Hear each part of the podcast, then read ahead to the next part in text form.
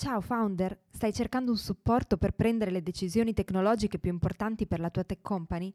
Alex Pagnoni ha creato Axelerant proprio per aiutarti a velocizzare l'evoluzione della tua azienda, evitando errori pericolosi. Scopri un team di consulenti esperti a cui puoi affidarti per check-up, formazione o per il supporto continuativo di un fractional CTO. Per saperne di più vai su www.axelerant.it. Aspettiamo di conoscerti!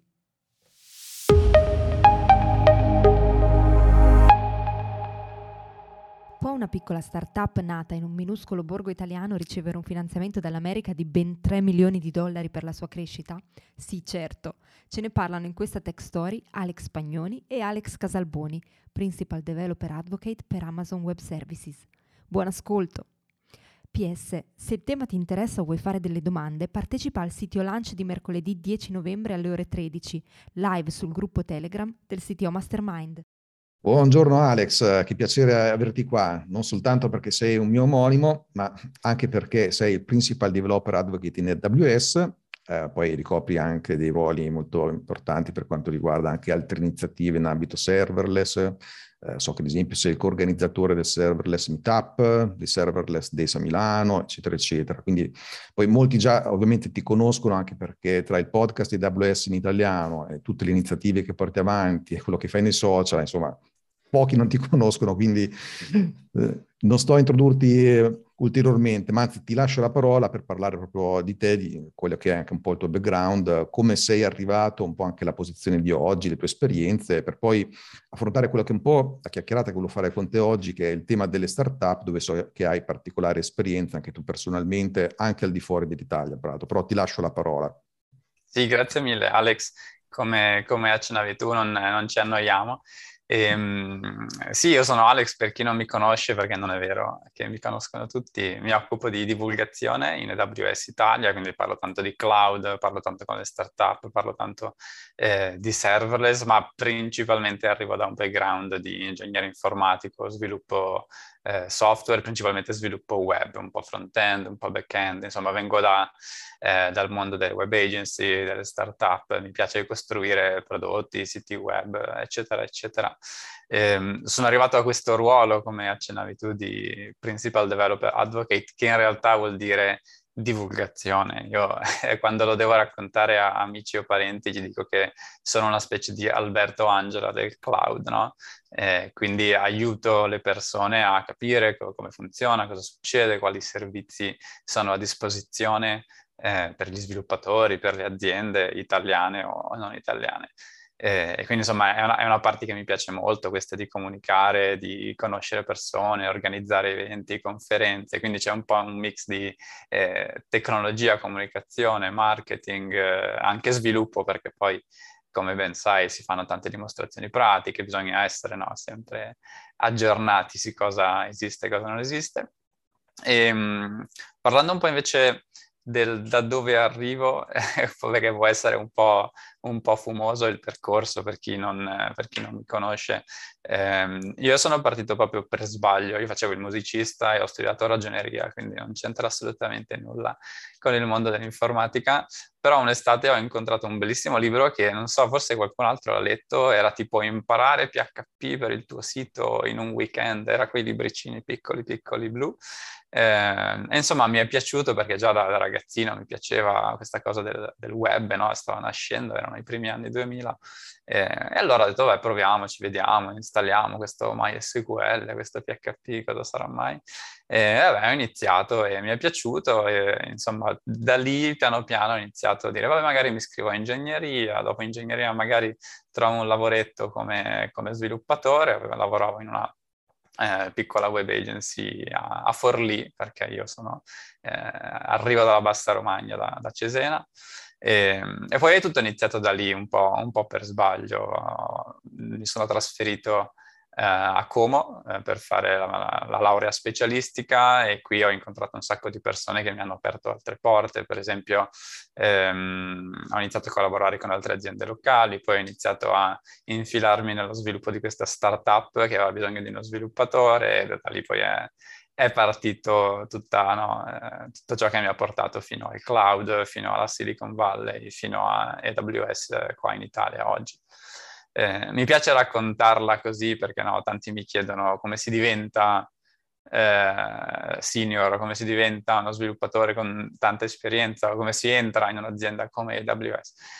Nel mio caso, come dicevo, è successo un po' per sbaglio, come dire, incontrando le persone giuste, non vorrei dire scegliendo le tecnologie giuste, perché in realtà ci può arrivare in tanti modi.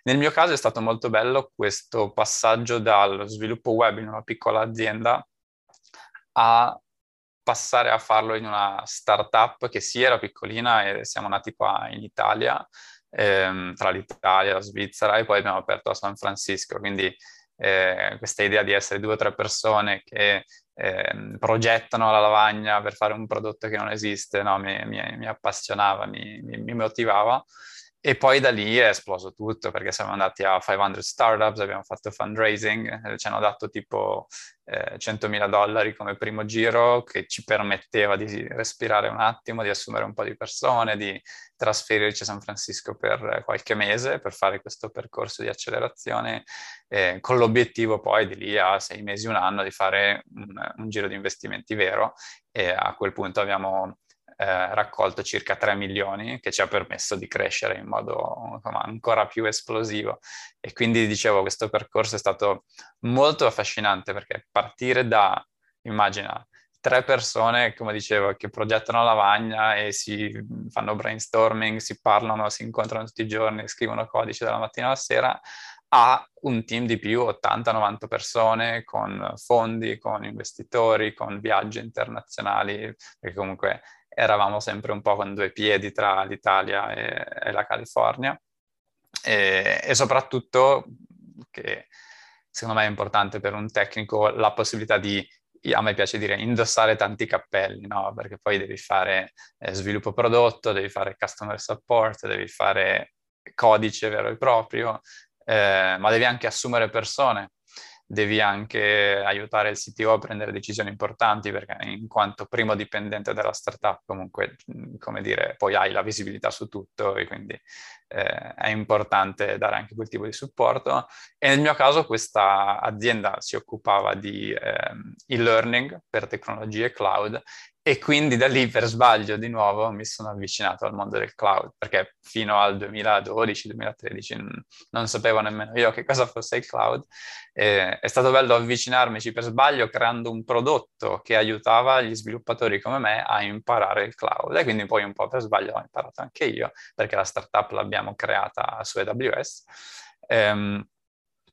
E da lì mi è nata anche la passione per la divulgazione, perché la fortuna che ho avuto è quella di, appunto, creare un prodotto la cui target audience erano sviluppatori come me, e quindi ho avuto l'opportunità di andare a conferenze, visitare Stati Uniti, Canada, Giappone, UK, in quasi tutti i paesi, anche qua in Europa, un po' per passione personale, un po' per lavoro. E quindi mi sono avvicinato a questo mondo della divulgazione, facendo webinar, scrivendo articoli, andando a conferenze, partecipando ai meetup, e poi anche organizzandoli io stesso. Insomma, poi nel 2018 è stato difficilissimo lasciare l'azienda, perché, come puoi immaginare, da 3 persone a quasi 100, crei una famiglia, assumi un sacco di persone, cioè li scegli uno a uno, e poi decidere di abbandonarli è davvero difficile. Però, insomma, ho deciso di unirmi a AWS perché era la piattaforma cloud in cui credevo, che usavo di più, che mi piaceva, che mi appassionava, e oggi sono ancora più fortunato perché riesco ad aiutare le aziende, gli sviluppatori, chiunque a usare AWS. Quindi questo è stato un po' il percorso, si imparano tante cose per strada, e insomma spero che poi tramite il podcast e tramite tanti altri canali, insomma, riesca effettivamente a essere utile a chi mi ascolta. Guarda, direi un bellissimo percorso questo, tra l'altro anche belle esperienze. Non è un caso, insomma, se ti ho invitato anche a parlare un po' di questi temi qui, proprio perché vorrei proprio attingere a queste esperienze per trasmettere un po' di queste cose anche a chi desidera a sua volta mettersi in un percorso del genere, o chi già lo sta portando avanti, magari anche qui senza reinventare la ruota, rifare gli stessi errori, magari attingere a una persona che comunque ce l'ha fatta. Cavolo, molto bello. Poi, tra l'altro, mi piace molto anche il fatto che ti sei appassionato di divulgazione. È una passione che, tra l'altro, è comune anche la mia, perché anche io sono sempre stato molto appassionato di divulgazione, quindi apprezzo sempre chi poi chi decide di mettersi a raccontare, a divulgare anche quello che ha imparato, anche perché poi molte volte è anche un'occasione per imparare ulteriormente, no? Perché proprio quando fai divulgazione fai a maggior ragione ricerca e cerchi di diventare l'esperto di quello specifico argomento. Quindi per me è anche proprio una questione di formativa. E comunque sicuramente condividere è una cosa molto importante in un ambito come il nostro. Quindi sfrutto questa tua, diciamo, volontà di divulgare proprio anche per farti raccontare ulteriormente queste stesse esperienze. Ad esempio, illuminante anche il fatto che comunque siete riusciti ad avere anche dei finanziamenti anche dagli Stati Uniti. E adesso su questo ti volevo chiedere questa cosa qui, no? Il round, quello da 3 milioni. Alla fine era tutto, diciamo, in ambito sempre americano, c'era anche qualcosa in Italia, in Europa, come era composto, giusto così a grandi linee per capire? È un buon punto, e l'azienda era nata quasi dal giorno 1 direttamente a San Francisco in California, quindi la maggior parte dei clienti erano lì, gli investitori erano lì perché il mercato era prevalentemente ai tempi quello americano, quindi sì. E poi, ripeto, io non ero un founder, quindi le conversazioni quelle davvero difficili con gli investitori, con i fondi, con tutti i mentor, eccetera, le ho viste un po' meno, ho visto cosa succedeva dentro l'azienda per andare in quella direzione ed è stato comunque molto formativo. Faccio chapeau ai founder che hanno avuto l'energia, la forza, la determinazione di riuscire a fare quei 3 milioni. Io ho visto la parte tecnica dietro le quinte, ho visto il percorso di accelerazione insieme a 500 Startups, che insieme a Y Combinator e altri, insomma, sono quelli più attivi e, insomma, utili, che ti danno una bella spinta, almeno in California, e si impara tantissimo. Io mi ricordo, per fare un esempio stupido, che quando siamo arrivati a questo acceleratore non avevamo alcuna strategia o, come dire, tool o strumento o pipeline per raccogliere dati, analizzarli, capire come stava andando il prodotto, perché per come era molto, no, basato su scelte istintive, non c'era una cultura basata sui dati, per esempio, e questa è una cosa che l'acceleratore ci ha aiutato tanto a creare, per riuscire intanto a portare i dati giusti, dei bei dati, ai potenziali investitori, che è fondamentale, ma anche per capire meglio come, per esempio, i nostri clienti utilizzavano il prodotto, o come il prodotto stesso, appunto, veniva utilizzato, se c'erano dei problemi, se c'erano dei pattern di utilizzo. Insomma, basare le nostre scelte sui dati, per fare un esempio, è stata una di quelle cose che abbiamo imparato in questo percorso di accelerazione. Poi a me in particolare piace tantissimo questa idea di passare il mio tempo ad analizzare i dati, vedere se c'è qualche pattern, fare data exploration, e quindi me l'ero proprio presa a cuore. Ogni tanto ha anche mostrato i suoi frutti, ti dirò. Guarda, è molto interessante infatti anche questo che dici del percorso di accelerazione, perché in effetti è stato un vero percorso di accelerazione, perché vi hanno dato tutta una serie di insight e di metodi per capire meglio anche, immagino, il vostro stesso mercato, come creare il prodotto, eccetera. Allora mi chiedevo se secondo te anche in Italia è un qualcosa che si trova effettivamente, e d'altra parte ti volevo chiedere anche un'altra cosa, sempre relativamente al discorso fundraising, cioè ad esempio quelle 3 milioni, se la vediamo in Italia, è una cifra importante, diciamo, no? Come tipo di finanziamento. È un po' quello che si dice tipicamente, che in Italia non si investe in questo senso qui, che non ci sono i capitali. Per quello che ho visto io, i capitali ci sarebbero anche, chiaramente non nella stessa dimensione, e che vengono spesi in maniera molto più, diciamo, oculata non è la parola corretta, c'è molto timore. Diciamo, bisogna convincere certi investitori a tirarli fuori questi soldi, che però potrebbero anche esserci. Allora volevo chiederti qual era anche su questo un po' la tua opinione, la tua esperienza, per chi proprio in Italia magari vuole iniziare a fare cose di questo genere. Ma guarda, è ovvio che i capitali ci sono, ed è direi ovvio, ma magari non per tutti, che è anche una questione culturale, no? C'è una certa propensione al rischio, sia dal punto di vista di chi investe che dal punto di vista di chi crea il prodotto, no? Io mi ricordo che, per esempio, uno dei nostri mentor a 500 Startups, eravamo proprio a Mountain View, cioè a 100 metri c'erano Google, c'erano Facebook, c'erano tutti questi soggetti qua. Uno dei nostri mentor, e io avevo ai tempi 24-25 anni, uno dei nostri mentor aveva 18 anni, e questa persona aveva già creato e fatto fallire 3 aziende a 18 anni.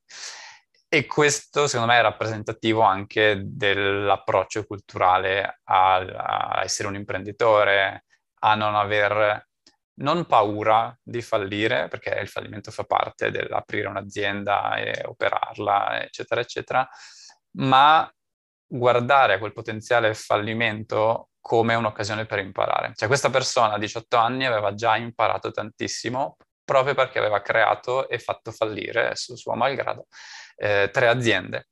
A livello culturale per me questo è molto importante, perché invece alcune persone che hanno un retaggio culturale più, chiamiamolo, sud-europeo o quello che è, considerano il fallimento come una croce. Ah, lui ha fallito, è un fallito. E questo è per me un lato culturale molto importante della faccenda, andrebbe vissuto diversamente. E comunque ci terrei a puntualizzare che quei 3 milioni di investimenti non è che li hanno dati a tutti, e comunque l'azienda era molto ben posizionata, eravamo già circa 20-25 persone, eravamo profitable, cioè facevamo più soldi di quelli che spendevamo, e per un potenziale investitore è un ottimo segnale, no? E non succede a tutte le startup che hanno un anno o 2 di vita.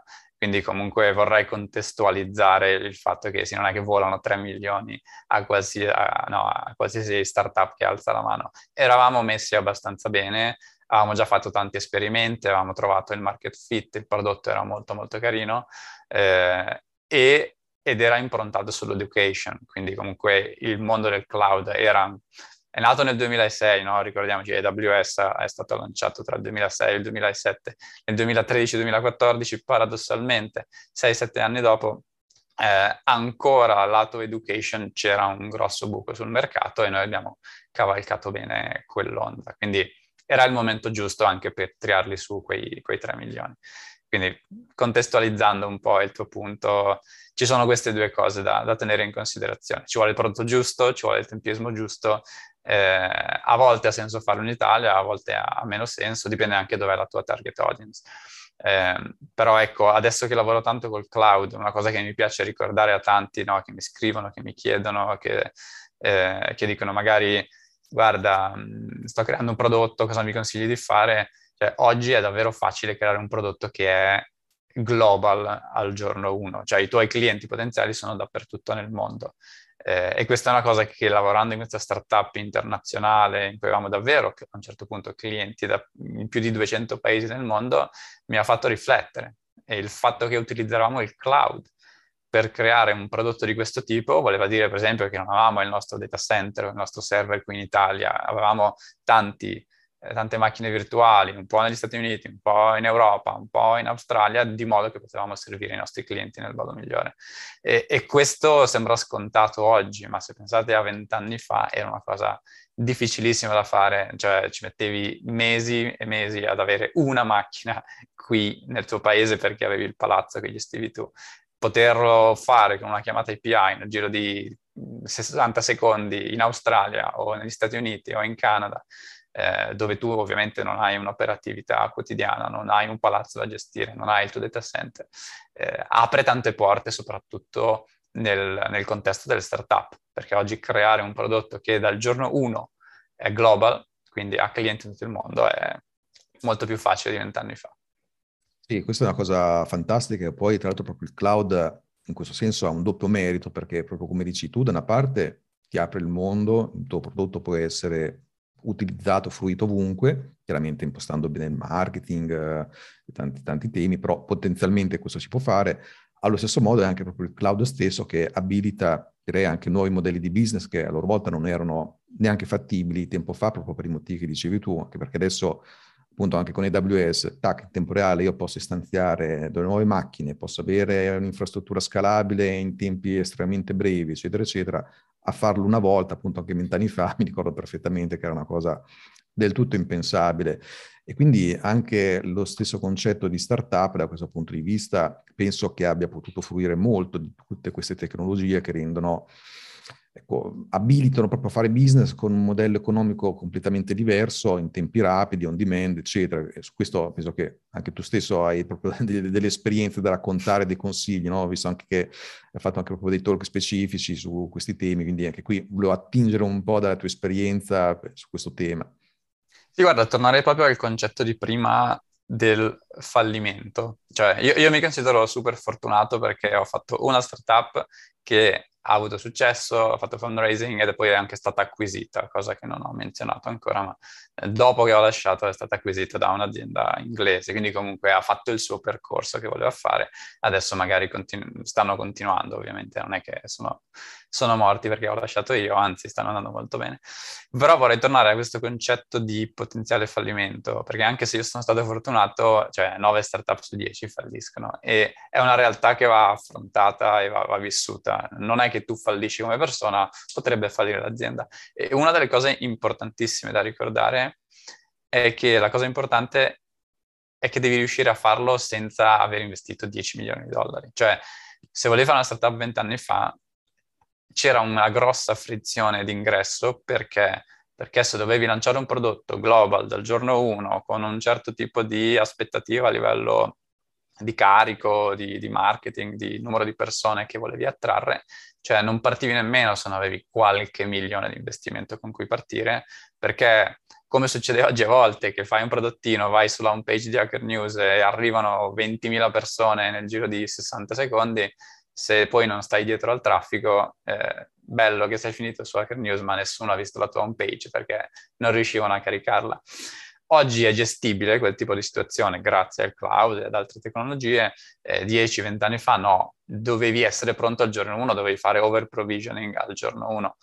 E quindi a me piace vedere il cloud come piattaforma o tecnologia abilitante proprio che permette alle startup di dire: io senza avere centinaia di migliaia di dollari o milioni di dollari o euro di investimento di partenza posso lanciare un'idea, testarla ed essere già al giorno 1 pronto a scalare se vado sulla home page di Hacker News, che non è banale come requisito, ma oggi è possibile farlo a costo zero grazie, magari lo menzioniamo in modo esplicito, a questo modello pay as you go. Cioè io posso dire: finché il mio traffico è 0 pago 0, quando il mio traffico è 100 pago 100, se il mio traffico è 1000 pago 1000. Questo non esisteva 10-20 anni. 10 anni fa sì, ma non come oggi, 20 anni fa non c'era proprio.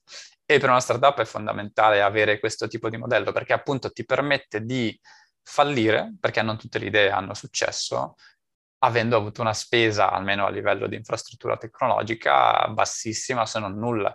Io ho visto in questi anni tante startup nascere, crescere e anche arrivare a una certa scalabilità anche a livello di business, non solo di tecnologia, semplicemente usando le AWS free tier, cioè quella quota gratuita che ti permette di utilizzare AWS tutti i mesi per un anno o anche più gratuitamente. Startup che per i primi 1, 2, 3 anni spendono 0, magari 50 centesimi, magari €1 o 2, perché hanno costruito la loro soluzione con determinate tecnologie, per esempio serverless, AWS Lambda e cose di questo tipo, che ti permettono di non avere costi fissi, ma è tutto davvero serverless e pay as you go. E questo è importante, secondo me ha davvero cambiato e quando guarderemo gli ultimi 4-5 anni a posteriori, soprattutto dal 2015 al 2020, vedremo che c'è stata un'accelerata ancora maggiore rispetto ai 5-10 anni prima, proprio perché è stato sempre più facile riuscire a partire senza avere costi di ingresso o senza avere costi di partenza. E se mi permetti c'è un altro concetto che secondo me è fondamentale, magari più a livello strategico che a livello tecnologico, che è il fatto che oggi un'azienda che è, non so, una banca o un ente governativo o una grande enterprise che utilizza AWS perché gli piace il determinato servizio, la determinata funzionalità, l'automazione, che sia il database o che sia la macchina virtuale o i container o serverless, qualsiasi cosa sia, o che tu sia una startup, hai accesso alla stessa tecnologia prima di tutto e quindi ti permette più facilmente di competere con aziende molto più grandi di te, cosa di nuovo che non era così 20 anni fa, e allo stesso tempo AWS, o comunque il cloud provider, è responsabile di risolvere i bug di sicurezza, aggiungere funzionalità, aggiungere integrazioni. E quindi tu ogni giorno, almeno io, ogni giorno mi sveglio, mentre mi faccio il caffè, mi scorro la lista di aggiornamenti, novità, nuovi servizi, nuove feature che arrivano come parte della piattaforma a disposizione di tutti i clienti. Questo vuol dire che c'è anche una necessità molto più vasta di investire su creare nuovi prodotti, creare nuove feature, creare nuove librerie, creare nuovi servizi interni, perché ti arrivano direttamente a disposizione dal cloud provider. Che, di nuovo, che tu sia una grande azienda o una piccola startup. Chiaramente la startup ha il vantaggio della velocità e quindi può adottare questo tipo di tecnologie più velocemente rispetto a una grande azienda e quindi ha il vantaggio competitivo. Metti tutte queste cose insieme, insomma, secondo me è un ottimo periodo storico per creare una startup.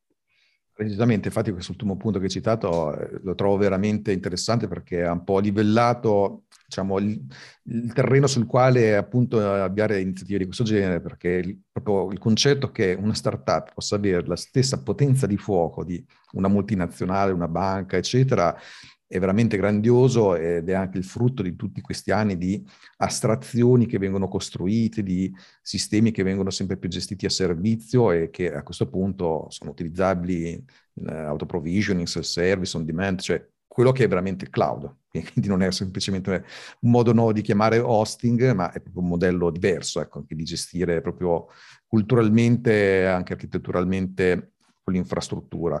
Proprio anche da questo punto di vista qui, no? Anche appunto vedendolo anche un po' più culturale, anche un po' più di processi, eccetera. C'è qualcos'altro che, adesso parliamo di AWS in particolare perché proprio lì hai avuto possibilità di toccare molto da vicino la cosa, no? Ma c'è anche qualche altro pattern, qualche modello, anche non meramente tecnologico in sé, che possiamo prendere da una realtà come quella di un cloud provider come AWS e portarlo in una startup. Cioè, ricordiamoci anche che c'è sempre Bezos, che è colui che ha inventato, no, il principio della pizza team, no? Però può essere anche esteso in altri sensi, immagino, no? Assolutamente. Beh, intanto, dato che abbiamo citato Jeff Bezos, colgo l'occasione per ricordare che anche Amazon nel 96 era una startup di 4-5 persone. Poi tendiamo a dimenticarcelo quando le startup hanno davvero successo e diventano grandi enterprise multinazionali, e allora diventano diverse. Però tanti dei principi che sono in utilizzo oggi vengono da quel tipo di cultura piccola, di azienda piccola, veloce, snella, agile. Per esempio quello dei Two Pizza Team, appunto questi team molto piccoli, indipendenti. Infatti volevo citare due cose fondamentalmente che secondo me sono molto utili, e soprattutto in una fase iniziale delle startup, finché sei meno di 10-20 persone. Poi i problemi diventano diversi, però in quella fase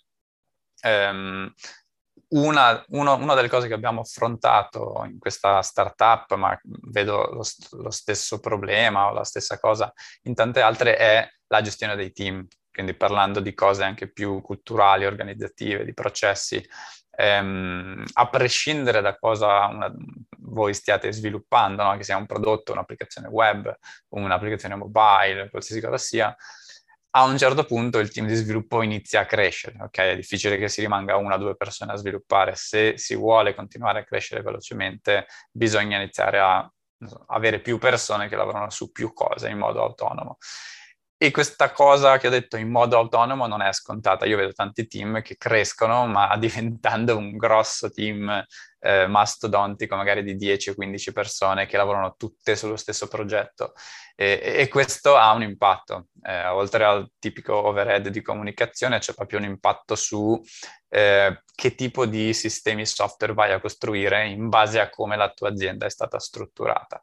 C'è un principio il cui nome ora mi sfugge, comunque dice proprio che se tu strutturi la tua azienda in quel modo, il tuo software rispecchierà in un certo senso la struttura aziendale che ti sei data. Quello che si fa in Amazon da più di 20-25 anni fa, ma tuttora, è strutturare i team appunto in piccoli team che noi chiamiamo i Two Pizza Team. Questo è utile in un'azienda grande come Amazon, ma ripeto, era applicato fin dall'inizio ed è super utile in un'azienda piccola come una startup per riuscire a mantenere la velocità, perché è ovvio che se siete in 3 siete veloci, perché le decisioni sono facili da prendere, siete tutti d'accordo, non siete in 20 o in 30.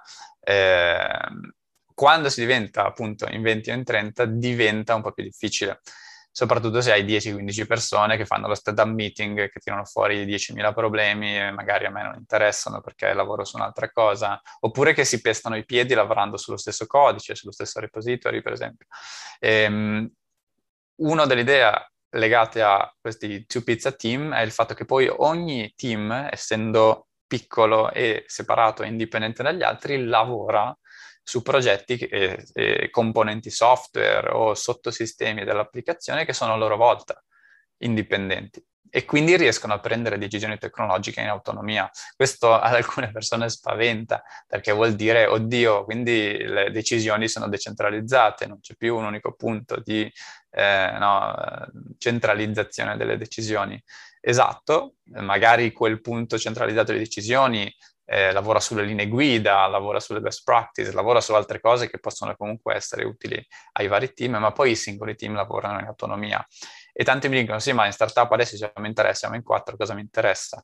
Il fatto è che quando diventi 10, 15, 20 o più, questa cosa inizia a pesare davvero tanto, perché uno dei principali vantaggi competitivi che ha una startup è la velocità, e se perdi quella già in queste prime fasi hai perso gran parte di ciò che ti differenzia. E quindi, insomma, questa idea di Two Pizza Team, organizzare, dividere bene il codice, non so, dividere il front-end dal back-end o dividere il tipico monolite in microservizi più piccoli, che all'inizio può sembrare un overcomplicare le cose, no? Una complicazione non necessaria, e a volte lo è, per carità, non sto qui a difendere i microservizi a tutti i costi, però l'impatto che ha a medio-lungo è che questi sottoservizi e quindi sottoteam riescono davvero ad essere autonomi, ad andare in autonomia, ad andare più velocemente senza pestarsi i piedi. Poi ci sono anche i contro, che adesso non stiamo qui a elencare uno per uno, però questa idea dell'agilità e della velocità va mantenuta il più possibile. E l'altro concetto, l'altro suggerimento che si lega anche a questo è il concetto dell'automazione, perché tanti associano l'idea di velocità, che ormai è una parola chiave di questa chiacchierata, all'idea di dover fare le cose velocemente fatte male.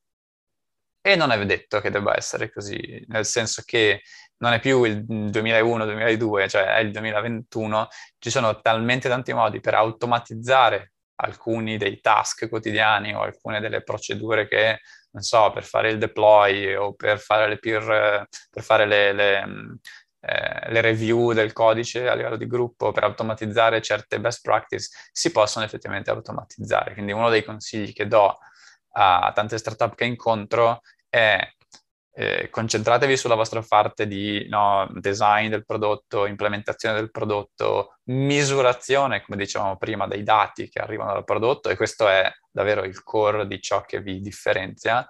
Cercate di automatizzare o di delegare in parte tutto il resto. Quindi 2 punti: automatizzare le cose automatizzabili, per esempio il deploy del nuovo codice, della nuova versione del prodotto, della nuova funzionalità che avete appena implementato. Quello che succede in tante aziende è che a un certo punto lo sviluppatore va dal CTO a paccare sulla spalla e devo fare il deploy. Sì, si può fare, all'inizio va benissimo, ma il CTO, soprattutto, o comunque il tech lead di una piccola startup, in questa fase è la risorsa fondamentale, principale a livello tecnologico, e dovrebbe concentrarsi, sì, magari a scrivere un po' di codice e a progettare l'architettura e i piani futuri. Se deve sprecare 1, 2, 3 ore a settimana per fare il deploy, stai sprecando il tempo di una risorsa molto importante. Quindi il mio suggerimento è: cercate fin da subito, anche se sembra un overkill, non lo è, cercate di automatizzare queste cose. Ci sono tantissimi tool, non solo su AWS, ci sono tanti tool di terze parti.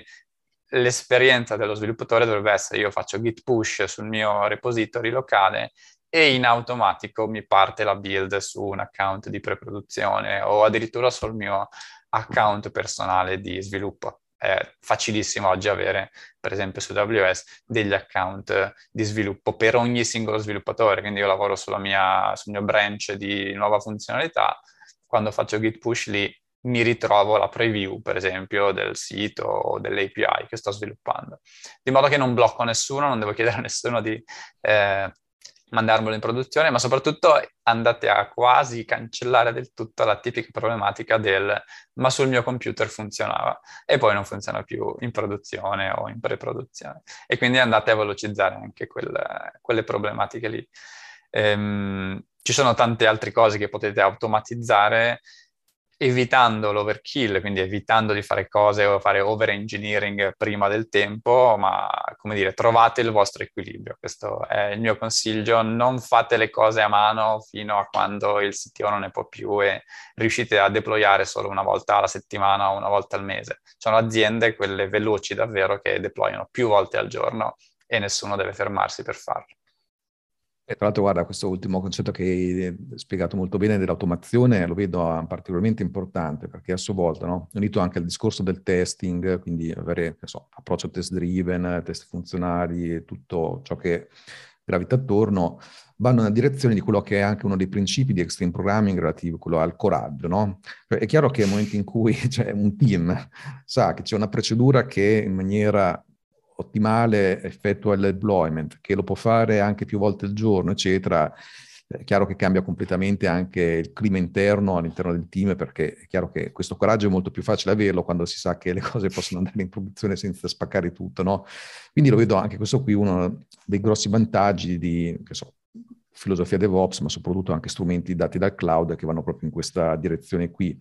E mi viene anche da dire, tra l'altro, anche quello rispetto a chi ci prima, di rendere più possibili anche autonomi i team, che a questo punto a loro volta i team devono anche sentirsi più responsabilizzati e allo stesso tempo essere più responsabilizzati, cioè è anche un onere e un onore è la stessa cosa, cioè a questo punto nel momento in cui si possono prendere decisioni, le si possono portare avanti e così via, è chiaro che devono sentirsi responsabili di queste decisioni i membri del team, quindi richiede anche un certo livello di maturità, ma questo io lo vedo come una cosa molto positiva in sostanza, perché anche qui ci toglie tanti problemi che ci sono di cultura disfunzionale in ambito di team di sviluppo. Quindi le vedo molto interessanti, insomma, queste esperienze che hai riportato. E ti volevo chiedere in particolare su questo, se sempre con AWS c'è anche qualche iniziativa che va poi ad aiutare anche da altri punti di vista, anche startup.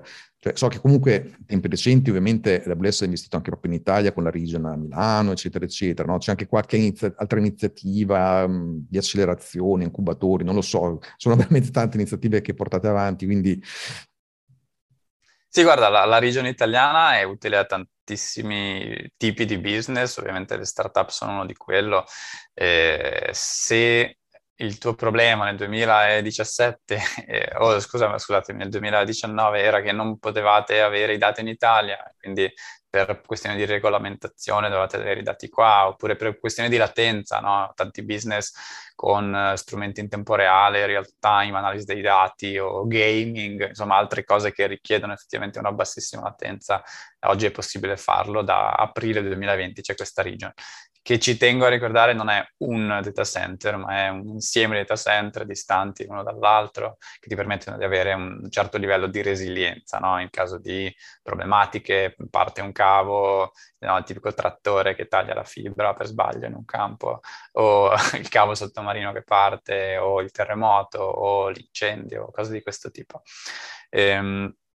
Oltre a quello ci sono effettivamente, che ovviamente sono utilizzabili da chiunque, ci sono dei programmi specifici per le startup. Ce ne sono diversi, quello cardine, diciamo così, si chiama AWS Activate, che è proprio un programma per aiutare le startup nelle varie fasi, no? Nella startup, nella fase iniziale di validazione, nella fase di crescita e poi anche nella fase di scale up, in cui effettivamente parliamo di startup anche molto molto grandi, cioè la Pinterest di turno, la Airbnb di turno, che oggi hanno dimensioni considerevoli, ma insomma, qualche anno fa, nemmeno un decennio fa, erano piccole startup con una idea in mano, che sono cresciute proprio su AWS. Vi ho fatto due esempi che mi vengono in mente. Ma anche aziende italiane, no? Anche Satispay, per esempio, che è un'azienda italiana che... cresciuta su AWS, ha fatto numeri davvero interessanti. Insomma, Activate ha un mix di crediti che ti permettono di, fare da buffer a livello di costi infrastrutturali, soprattutto in una fase di crescita, mi pare fino a €100.000 o $100.000 di crediti, in base a quale sia, a quale fase. Ma c'è anche un pacchetto di formazione dico marketing, di supporto a livello di design dell'architettura, quindi c'è un grosso effort, un grosso impegno da parte di AWS per aiutare le startup a crescere, a evitare gli errori, alcuni anche di cui abbiamo appena parlato, e di prendere le decisioni giuste, perché è vero che oggi è possibile partire dal giorno 1 con uno stack e un'architettura che è global e che scala da 0 a 10.000 in 60 secondi, ma bisogna anche prendere le decisioni giuste, no? C'è il famoso concetto di responsabilità condivisa, per cui alcune cose te le fa, te le automatizza, te le mette in sicurezza il cloud, e altre cose sei responsabile tu di gestirle, mantenerle, farle scalare correttamente, configurarle. Quindi c'è questo aiuto molto importante anche iniziale sul design dell'architettura. Abbiamo tantissimi Solutions Architect qui in Italia, proprio tra Milano e Roma. Io personalmente sono a Milano, ma incontro tanti colleghi qua nella zona, e lavoriamo con tanti acceleratori. Tipicamente questo tipo di programma passa attraverso un percorso di accelerazione. In Italia ci sono diverse decine di acceleratori, incubatori, piccoli, medio, grandi, quindi probabilmente oggi, se state considerando di iniziare un percorso di accelerazione e incubazione, o se siete già dentro, probabilmente se chiedete al vostro mentor o al vostro responsabile dell'incubatore, è molto probabile che sia già in contatto con noi e che vi possa fornire, non so, 5.000, 10.000, 50.000 dollari di crediti per iniziare a... Nella mia esperienza poi 5.000 euro di crediti, finché davvero non trovi il market fit, non ti servono. Nel senso, come dicevo prima, tante startup il primo anno o due rientrano nel free tier, quindi finiscono per spendere €1 o €2 al massimo. Però nella fortunata ipotesi, e incrociamo le dita e speriamo che trovi il market fit, il prodotto funziona, vai sulla homepage di Hacker News e hai decine di migliaia, se non milioni di utenti, essere pronti a scalare, avere già lì, come dicevo prima, un po' di buffer di crediti che ti permettano di riuscire a sostenere quel traffico senza perdere potenziali clienti, ma anche senza dissanguarti a livello economico. Insomma, per me è un bel supporto molto, molto utile. Ovviamente, se fai le cose nel modo giusto, questa situazione di oddio, devo passare da 5 macchine a 500 macchine non serve davvero. Quindi tipicamente l'aiuto vero di AWS poi è quello di aiutarti a dire: allora mettiamo un po' di caching qua, mettiamo un po' di autoscaling, così non paghi 24/7, magari solo 3-4 ore al giorno vai a pagare per qualche decina o centinaia di macchine. Insomma, l'ottimizzazione sia a livello di costi che di scalabilità dell'architettura è molto importante, altrimenti è facile sparare con un bazooka a qualsiasi problema e, come dire poi gli americani, tirare i soldi sul problema. Ma una delle cose che mi piacciono tanto di AWS è che ci impegniamo nel quotidiano ad aiutare i clienti a risparmiare, e questa è una cosa controintuitiva per tanti business, ma fa parte un po' della cultura, e ne vado anche fiero. Guarda, è molto interessante quello che hai raccontato. Tra l'altro, un po' come dicono anche gli inglesi, mi è piaciuto attingere al tuo cervello, no? Pick your brain, imparare queste cose, soprattutto a questo punto farle vedere anche a chi ci ascolta, perché comunque effettivamente c'è proprio anche un problema culturale dalle parti nostre su come si affronta il tema startup, e vedere che dal punto di vista di chi l'ha passato anche in un contesto non solo italiano è illuminante, come sempre. Poi è stato molto interessante anche scoprire quali sono le iniziative che a questo punto anche AWS mette a disposizione per facilitare il lavoro in questo senso qui. Auguro a chiunque ci stia ascoltando che vuole portare avanti una startup di questo genere, a questo punto, di finirci su Hacker News, che era il caro vecchio effetto /dot, mi ricordo c'era anche quel portale lì, non so se esiste ancora, che era tipico per fare questi scherzi a chi aveva successo. E niente, è stato molto interessante parlare con te, spero poi di parlare con te presto anche su altri temi. Ti ringrazio per questa bella chiacchierata e ti saluto. Piacere mio, grazie mille Alex, ciao a tutti. Ciao Alex. Grazie di aver ascoltato Scalare con una Startup con Alex Pagnoni e Alex Casalboni. Se il podcast ti è piaciuto e vuoi approfondire, ti aspettiamo live mercoledì 10 novembre alle ore 13 sul gruppo Telegram del CTO Mastermind per parlarne insieme o per rispondere alle tue domande. A presto!